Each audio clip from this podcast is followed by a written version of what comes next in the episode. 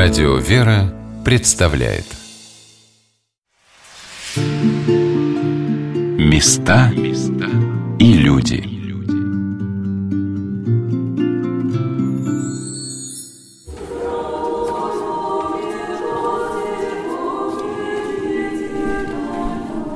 Что такое церковное искусство? Как оно влияет на нашу душу? Как оно может воздействовать на наши мысли и чувства – Часто приходя в храм, нам не хватает времени, чтобы рассмотреть настенную живопись. Внимание, чтобы вслушаться в слова песнопений за богослужением. А тем не менее, многие люди – талантливые художники и песнописцы, великие богословы, святители и преподобные – на протяжении веков создавали культуру, которая призвана помогать нашему восприятию духовного мира. Здравствуйте, дорогие друзья! У микрофона Анна Шалыгина. Сегодня мы с вами отправимся в Свято-Успенский княгинин женский монастырь во Владимире – где промыслом Божьим сохранилась древняя живопись середины XVII века, росписи Успенского собора монастыря, и познакомимся с именем государева иконописца Марка Матвеева, которого считают одним из лучших русских церковных мастеров, хотя имя его многим и неизвестно. Но стоит только попасть в этот монастырь, в Успенский собор, и из стороннего наблюдателя можно превратиться в участника огромного действия, названного домостроительством Божиим – где и твоя жизнь, твоя судьба прикровенно для человека прозревается в этом пространстве. И во многом от него самого зависит, в какой части этой картины мира появится его лицо.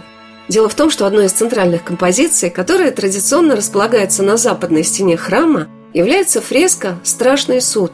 Когда люди выходили после богослужения из церкви, они невольно обращали внимание на то, что они выходят в мир, им надо быть повнимательнее к своей духовной жизни – для того, чтобы так вдохновиться росписями Успенского собора княгининого монастыря, мне оказалось не только достаточно побывать на службе в соборе, где как нигде сохранились уникальные росписи, но этому способствовал потрясающий альбом, рассказывающий об этих древних фресках. Это был настоящий княгинин подарок от матушки-настоятельницы игумени Нины Соколюк. И все пасхальные дни я с упоением рассматривала запечатленные на прекрасно выполненных фотографиях шедевры – от которых было трудно оторваться. Мне захотелось встретиться с автором этой книги и за сектором научно-методической работы Центрального музея древнерусской культуры и искусства имени преподобного Андрея Рублева Дионисий Денисов поделился со слушателями радио «Вера» и многими загадками и своими находками об авторе росписи Успенского собора княгинина монастыря. Многие исследователи называют имя Марка Матвеева. Даже в словаре иконописца есть упоминание, что он упоминается где-то в росписи дьяконик. Я облазил весь храм, ничего не нашел. Матушку подключил, мы с ней вместе ходили, ничего не нашли. Разбирая архив института, я наткнулся на фотографию, очевидно реставрационную, потому что она была черно-белая, с автографом Марк Матвеев сотоварищ. Я предположил, что это из княгинина монастыря, но места расположения там не было. Получилось так, что этот памятник, несмотря на то, что он известен еще с середины 20 века, о нем в литературе около научной и немножко научной пишут, он не был введен в научный оборот. Просто о нем знали, что он есть. Его с середины 20 века и до 80-х годов реставрировали. Сначала так урывками, а потом так планомерно, 20 лет. И получилось так, что как-то вот открыть памятник открыли, изучить не изучили. В советское время в Успенском соборе располагался музей православия и атеизм. Но благодаря тому, что в храме располагался музей, уникальные росписи княгинина монастыря, начиная с послевоенного времени, реставрировались. И в документации по реставрации и был найден автограф царского изографа Марка Матвеева. Ну, вот так чудесным образом мы нашли их. И там было указано место, где находится автограф. И место это, скажем так, не самое доступное, точнее, совсем недоступное и вообще ниоткуда невидимое. Это вот, собственно, верхняя часть диаконика. Вот под изображением ученика Исидора, вот тут оно находится, над карнизом. То есть мы, очевидно, снизу, ну, никак не подпрыгнем и не снимем. Но благодаря усилию фотографа Дмитрия Тимофеевича Лифанова, который все это отфотографировал, мы смогли добраться до этого автографа. И вот он, он как бы впервые воспроизведен в цвете, где мы читаем «Государев иконописец Матфеев Марк, сотоварищи». В начале этой надписи и в конце этой надписи есть утра, которые, возможно, искажают наше представление о времени создания, то есть, может быть, здесь дата была написана. Удивительным оказывается, почему Марк Матвеев находится так высоко. Мы до сих пор не можем на этот вопрос ответить, но пока еще мы не нашли никаких архивных данных на этот счет. Мы знаем, что он государев иконописец, судя по автографу, но заказ ему сделал не государь, это патриарший еще заказ. В каком отношении патриарх был с государем на тот момент, непонятно. Был ли занят Марк Матвеев на государевой службе в этот момент, мы тоже не знаем. С чем связана такая вот тайнопись? Почему он вот как бы себя ведущий иконописец спрятал где-то там? Многие ведущие иконописцы, которых мы знаем, подписывались в самом видном месте. И за ними там может быть в самом конце все остальные, и там иногда в конце такая приписка и прочие, и с ними потрудившиеся. А здесь вот государь иконописец оказался недоступен ни для кого. И если бы не открытие реставраторов и их указание на место положения автографа, возможно, этот автограф до следующей реставрации также был бы неизвестен. Поэтому участь Марка Матфеева, она в этом смысле загадочно становится для нас. Кем он был, чем он занимался, практически ничего не известно. Успенский собор княгининого монастыря был расписан в период с 1643 по 47 годы. По словам Дионисия, это был замечательный период в церковном искусстве, когда по повелению государя Михаила Федоровича Романова был вновь расписан Успенский собор Московского Кремля, куда собралось более 150 иконописцев Московской, Ярославской, Костромской школ. Осуществлялись росписи в Пафнутьево-Боровском и в Савино-Сторожевском монастырях – украшалась патриаршая церковь ризоположения в Кремле. А инициатива и программа этих росписей принадлежит уже не государю, а первосвятителю Русской Православной Церкви, святейшему патриарху Московскому и всей Руси Иосифу. О том, что его вклад в княгинин монастырь во Владимире, разоренный после нашествия поляков, был очень весомым, об этом я узнала от матушки игумени Нины.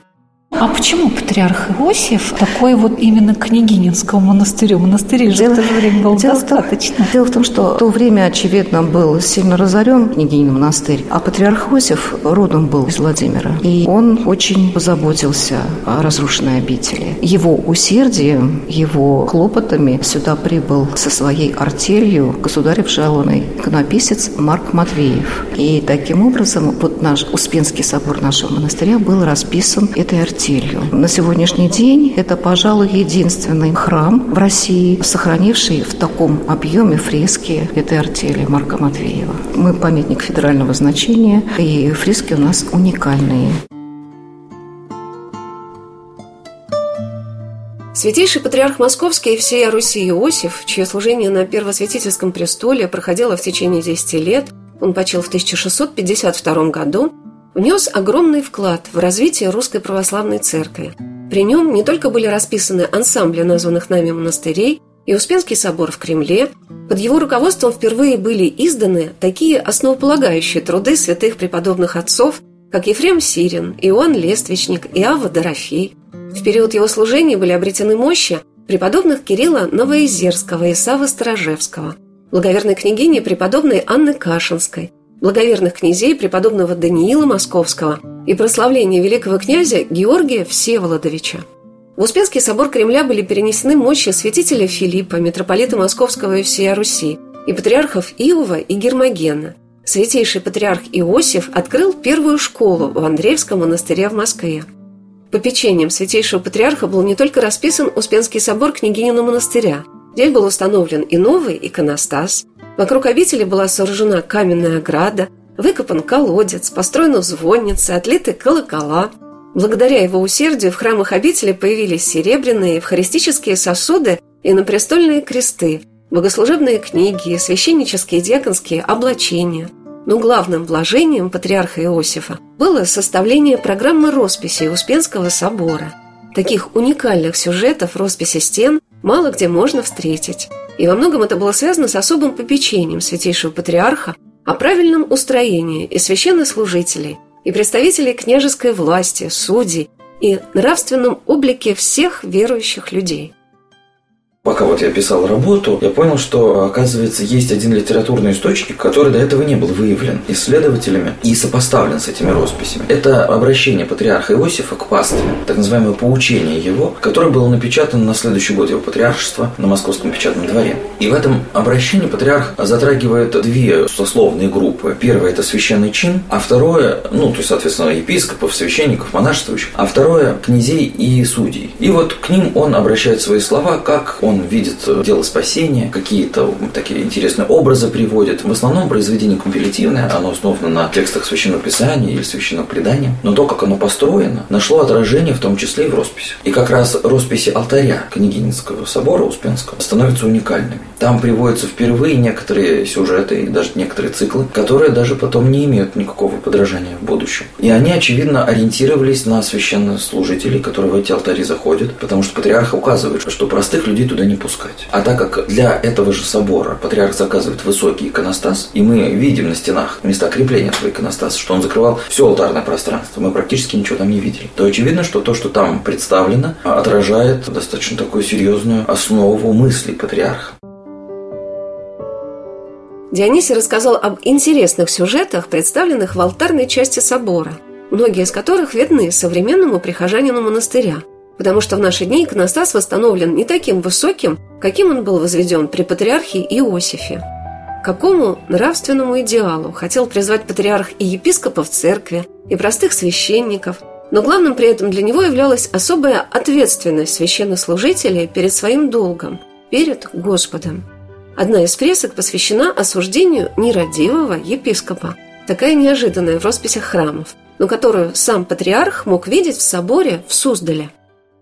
А другая история связана со священником, который оказался под запретом ну, по какой-то нам неизвестной причине. Но пока он был под запретом, некий мучитель его замучил до смерти за исповедание веры. И этот батюшка, уже мученик, его хотели мощи поместить в храме. И вот князь этой местности, после утихомиривания всех этих гонений, помещает его мощи, строит храм. И когда пригласили епископа освящать этот храм, во время службы мощи, невидимые силы из храма выехали. Все недоумевают, что происходит, затаскивают мощи обратно. И так происходило несколько раз, пока этот мученик святой не явился этому епископу во сне и не сказал, объяснить ему ситуацию, что я был под запретом, и даже моя мученическая кончина не может разрешить мне оказаться в храме на службе. Но не ты сам разреши меня от этого запрета, но найди епископа, который меня запретил. И только после того, как был найден этот епископ, он пришел и прочитал разрешительную молитву над мощами этого праведника, мощи с тех пор были неподвижны в храме. Этот сюжет находится в жертвеннике. Ну, конечно, каждому человеку, попавшему в княгинин монастырь, окажется близким тот или иной сюжет росписи Успенского собора. Общаясь со многими насельницами обители, мне запомнился рассказ монахини Софии Попковой о той фреске, которая расположена напротив клироса, где поет за богослужением монахини. Мне нравится еще за нашим клиросом фреска называется «Стена и Сидева». Божья Матерь в середине, а справа и слева от нее девы. То есть это вот те, кто ушел в монастырь, те, кто посвятил свою жизнь Богу. Ну, не обязательно монастырь, а просто вот девы, которые, она им является стеной и ограждением. Стена и Сидева Богородица, дева и всем к тебе притекающим. В общем-то, этот э, посвящен всем, а на сюжете изображена Матерь Божия, и вокруг нее дева. И стена сзади. И это так сюжетно, это так прям, ну вот живая книга. Вот просто иногда мы не понимаем, о чем слова, а тут ты наглядно видишь.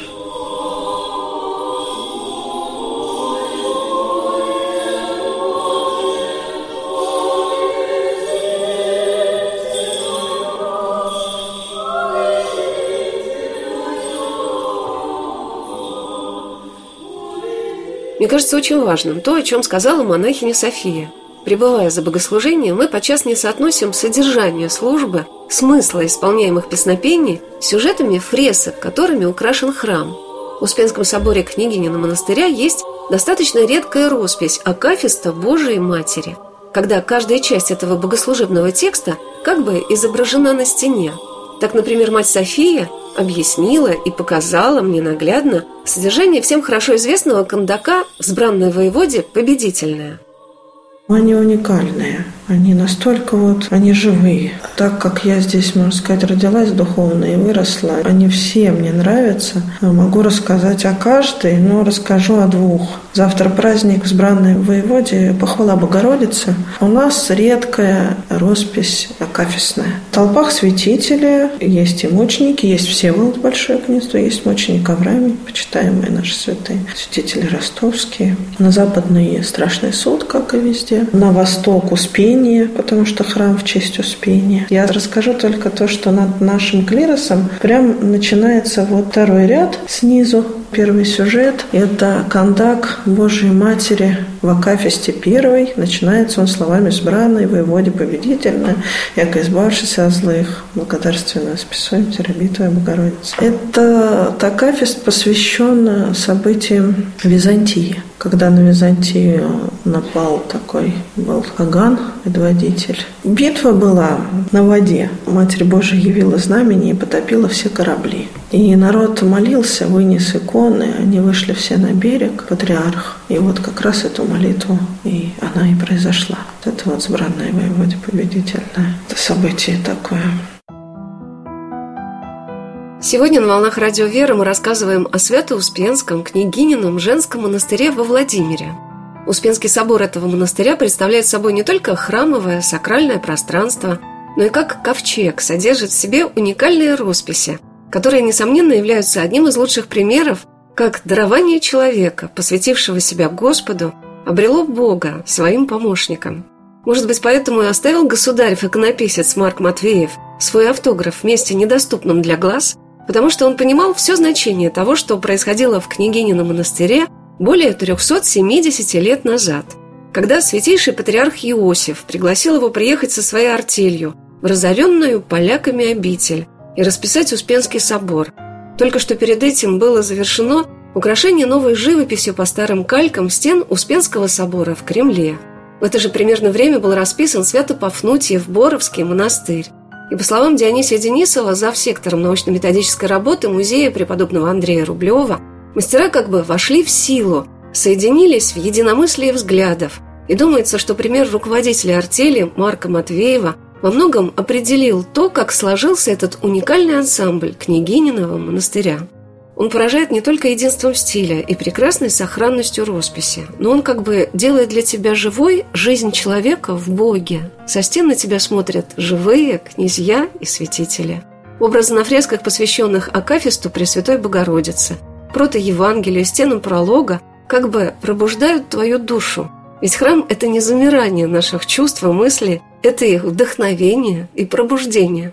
Это, наверное, апогей религиозного искусства. Когда мы говорим вообще про современное, например, искусство, и в том числе творчество современных иконописцев, то возникает вопрос, на что они ориентируются. Вот древние иконописцы ориентировались на богомольца. Они создавали свое искусство для церковных людей, которое, конечно же, повергало в удивление и восхищение и иностранных послов, которые приезжали к нам и видели его. Они, конечно, восхищались нашим мастерством. Мы находились, скажем так, в какой-то момент даже параллельно с искусством возрождения рождения, вот время Рублева и наше мастерство, которое мы смогли усвоить на тот момент. Но возрождение прошло, готика тоже давно закончилась, а мы продолжали находиться в рамках православной стороны. У нас не было задачи выпендриться, как сейчас, каждый делает, что он хочет. У нас все-таки была задача создать православное государство. И не даже не только создать, а сохранить его, потому что оно уже было у нас. Смутное время показало людям, что Господь близко, что он может наказать людей за грехи их. Патриарх к этому апеллировал в том числе и в программе этой росписи, и в своем воззвании. Поэтому-то как раз здесь представлены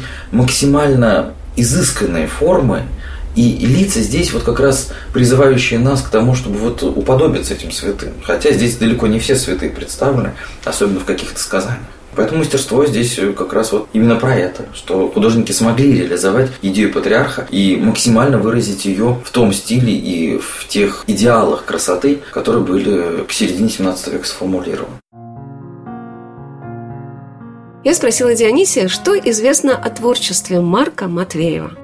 Дело в том, что мы не знаем учеников Марка Матвеева. И сам он, мы не знаем, чей был ученик. Но понятно, что он находится в контексте своего времени. На самом деле, искусство Ярославля 40-х годов очень близко к этому явлению. Но у нас, если про Андрея Рублева, мы вообще, как бы он такая полулегендарная личность, несмотря на то, что весь 20 век мы его изучали, мы как-то вот обращали свой взор к нему, и это в том числе потому, что он был почти единственный художник, про которого мы могли официально говорить на любой площадке советского культурного пространства. Здесь мы мы можем как раз в случае с Андреем Рублевым говорить о какой-то его школе. Хотя вопрос, какие у него ученики были. Но, скорее всего, даже не столько школа Андрея Рублева, сколько круг мастеров, работающих вот в этом направлении. Сейчас принято так говорить. Также Марк Матвеев. У нас, наверное, нет эталонного произведения, по которому мы бы могли выявить его руку здесь. Но это я тоже говорю с некой осторожностью, потому что на самом деле его творчеством еще никто не занимался. Может быть, вот наше маленькое исследование даст возможность кому-то обратиться в эту сторону и попробовать начать изучать его непосредственно или по документам, или по его живописи оставшейся. То есть он до недавнего времени не привлекал внимания исследователей вот прям целенаправленно. Потому что у нас как раз был более интересен ближайший к нему период, это Симон Ушаков. Тому, что у него много подписных произведений. И мы можем изучать развитие творчества этого мастера. А у Марка Матвеева мы не знаем развития. Мы видим его вот квинтэссенцию в какой-то степени, вот уже мастерство. А откуда оно растет? Мы не имеем подписных произведений Марка Матвеева. И здесь вот этот автограф, на самом деле, он тоже задает нам вопрос, сам ли он там подписал или уже посмертно это было написано. То есть вот такая как бы загадка для нас. Что же это за загадочный иконописец, который как будто был сохранен под спудом для прихожан княгининого монастыря 21 века? Но побывав здесь и рассмотрев, вернувшись из Владимира, внимательно альбом с фотографиями фресок, сделанных на большой высоте собора, когда появилась возможность глядеться в глаза и выражение лиц святых, хочется сказать, что такое попадание в самую суть каждого образа говорит и об особой богословской интуиции Марка Матвеева – знание жизни каждого святого, чьи лики он написал, проникновение в евангельский текст и содержание праздников. И все это оказывает невероятно сильное впечатление. Особенно, когда во время службы на важных частях богослужения зажигается яркий свет, и для тебя как будто распахивается целый мир со всеми его красками и смыслами. Дело в том, что мы сейчас воспринимаем церковное искусство в контексте скорее некой культурологической особенности. Это как бы вот некое выставочное такое развлечение. Вот будь то в музей мы приходим или в храм. Пришли, посмотрели, ушли на экскурсию. Но если мы себе представляем, что мы прихожане этого храма, мы сюда и ходим, это место нашего богомолья. И в течение года, так или иначе, мы услышим эти тексты, которые получили отражение на стенах этих храмов. И я не сомневаюсь, что даже и священноцерковнослужители это знали и на это обращали внимание в своих проповедях. То есть церковные росписи в каждом храме уникальны. То есть, по большому счету, несмотря на схожесть некоторых тем, они все равно по-разному представлены, в разном художественной интерпретации. Но для нас важным становится, что эти росписи рассчитаны на долгое внимание. То есть, они не на фейерверк рассчитаны. Вот мы зашли, «А, какая красота, и ушли. А что мы запомнили? Ничего не запомнили. Мы запомнили, что было красиво. Но оно предполагает, что мы придем еще раз и еще раз. Причем стоит, наверное, для себя иметь в виду особенность такую. Сейчас мы имеем электрический свет. Мы можем в любой момент подсветить любое невидное место нам. А люди люди находились в храме, пользовались естественным светом из окон. И естественный дневной свет, он движется, он оживляет это пространство. И мы можем увидеть, как световые пучки, происходящие из окон, подсвеченные кадильным дымом, акцентируют наше внимание на каких-то частях храма. И неожиданно для нас мы начинаем задумываться, что это имеется в виду, кто это, почему они здесь. И вот если у нас эти вопросы возникают, то у нас получится и ответы на эти вопросы. Дело в том, что зритель средневековья, не только богомолец, но просто любой входящий в храм, он не был так загружен информацией, как мы. Для него, в принципе, знания о мире в той или иной степени иногда и ограничивались этими знаниями. Поэтому, конечно же, это все было рассчитано на этого зрителя. Это мы сейчас вне контекста оказались. Мы не живем этими смыслами, этими формами. Для нас церковная жизнь не является ориентиром. Кто-то ходит в храм, а кто-то не ходит. И даже те люди, которые ходят в храм, ну, пришли на службу и ушли, там послушали, что хор поет, не поняли, что он поет, и ушли. Скажем так, мало у нас людей воцерковлен, которые не просто вошли в церковь, а живут в церковь, то есть живут церковной жизнью. Не только отмечая праздники церковные дома, но и как бы участвуя в жизни церкви, соответственно, своих приходов там или монастырей. Поэтому как раз вот эта живопись, она становится становится таким словом из древности к нам обращенным. Ну и в какой-то степени вот мой скромный труд был призван к тому, чтобы попробовать это донести до людей, которые уже не живут этой жизнью, и как-то попробовать им это немножечко расшифровать.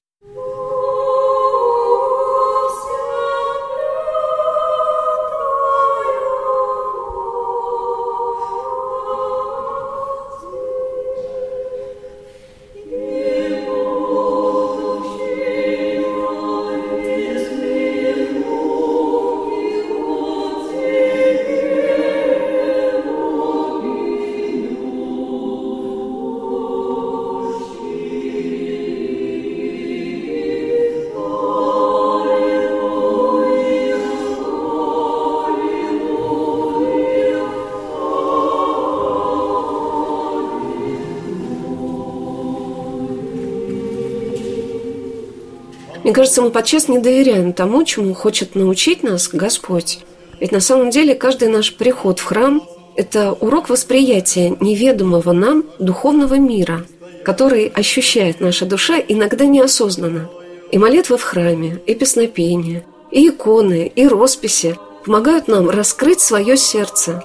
Иногда человеку достаточно просто прийти в храм в мирном, неторопливом расположении духа и оглядеться – Послушница княгининого монастыря Мария Васильева приехала в обитель поступать в Регенскую школу и сама не ожидала своего впечатления от такой древности, как она сказала – и я зашла, без родителей приехала сама, и вообще да, с древние храмы не любила, и вообще как бы история меня нисколько не привлекала, и думаю, да что здесь там, то как бы интересно. И когда я зашла в храм, и вот это вот, помню прям вот эта вот глубина такая, атмосфера, вот эта старинность, такая благодать такая вот чувствуется. И захожу, ходь, стоишь на этом порожке, а вот там уже храм идет, иконостас такой, я смотрю на Спасителя иконостас, думаю, здорово, если тут монахини вот, ну, остаются уже в монашество, постригаются, думаю, это такая благодать благодать особая. И вот даже не могла подумать, что когда-то вот сама поступлю в монастырь. Светский человек в наши дни редко произносит это слово «Божия благодать». Может быть, потому что не так часто в повседневной жизни он может почувствовать себя под ее покровом. На улицах и в транспорте этого не ощутить. А вот в монастырях об этом и не задумываешься. Стоит перешагнуть порог обители, как попадаешь в другой мир – это глубина какая-то. Такой глубины в миру нету. Когда смотришь вот на монаха, да, он молится, у него есть вот свой какой-то стержень, который вот ты ничем не пробьешь. И это Господь вера такая твердая, надежда. И, ты, и это чувствуется. Чувствуется, что он непоколебим, что Господь и Богородица, вот она будто охраняет своим покровом. И ты вот здесь вот даже в монастыре. У нас по сравнению с Вивием здесь очень маленький монастырь. Я когда там бегала по всей территории, сюда приехала два шага забор, два шага забор.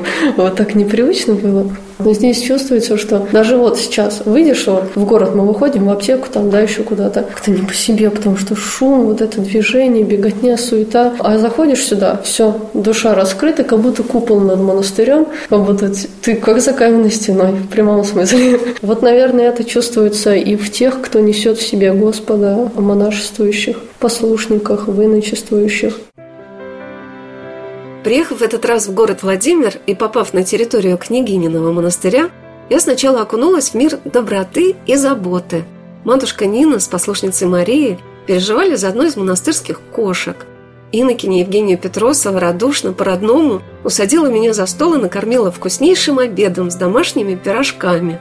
Когда я уже уезжала, показала чайную, где паломники вкушают после службы эти чудо-пирожки из сказочной печи – и покупают мармелад ручной работы. Но с радостью и добротой, принимая паломников, сестры монастыря как будто ждут от нас, чтобы мы приобщились к чему-то более важному, тому, что их так питает, согревает и вдохновляет в этой обители. И фрески Марка Матвеева – это, наверное, одна из этих славных граней княгининого монастыря. Думается, что сама основательница обители, святая преподобная княгиня Мария Владимирская, вымолила в свой монастырь такого художника – который действительно украсил обитель как государев иконописец на самом высоком уровне. Я спросила Дионисия, чем характеризуется стиль росписи Марка Матвеева, которая для меня стала одной из любимых фресковой русской живописи. Это одно из открытий этого года.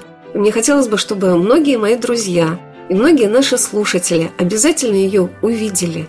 Дионисия рассказала о больших планах настоятельницы обители матушки Игумени Нины Соколюк по масштабным работам по реставрации росписи Успенского собора и об организации особой подсветки, которая могла бы помочь паломникам и туристам более пристально рассмотреть эти шедевры, потому что в церковном искусстве, как части русского искусства, очень многому можно научиться, особенно вглядываясь в лица людей, которые жили в далекие века.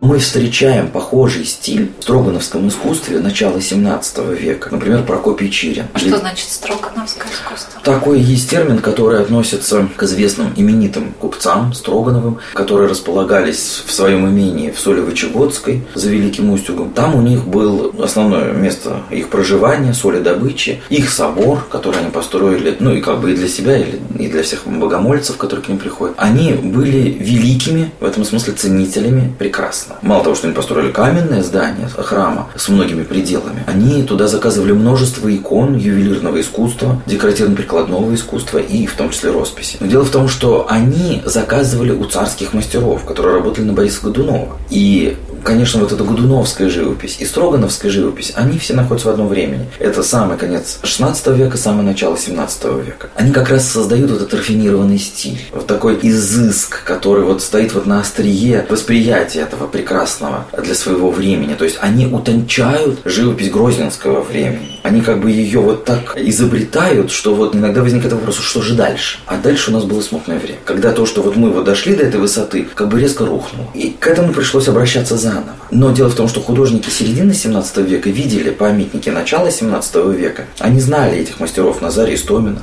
в том числе, который работал на Патриарха. И они у них учились. И в конце концов, вот они, мне кажется, показали такое свое мастерство вот на этом памятнике. Дионисий охарактеризовал стиль живописи, в котором созданы фрески княгинина Успенского собора, изысканными, утонченными, как бы приподнятыми над землею, что можно увидеть в изображениях святых многих русских живописцев.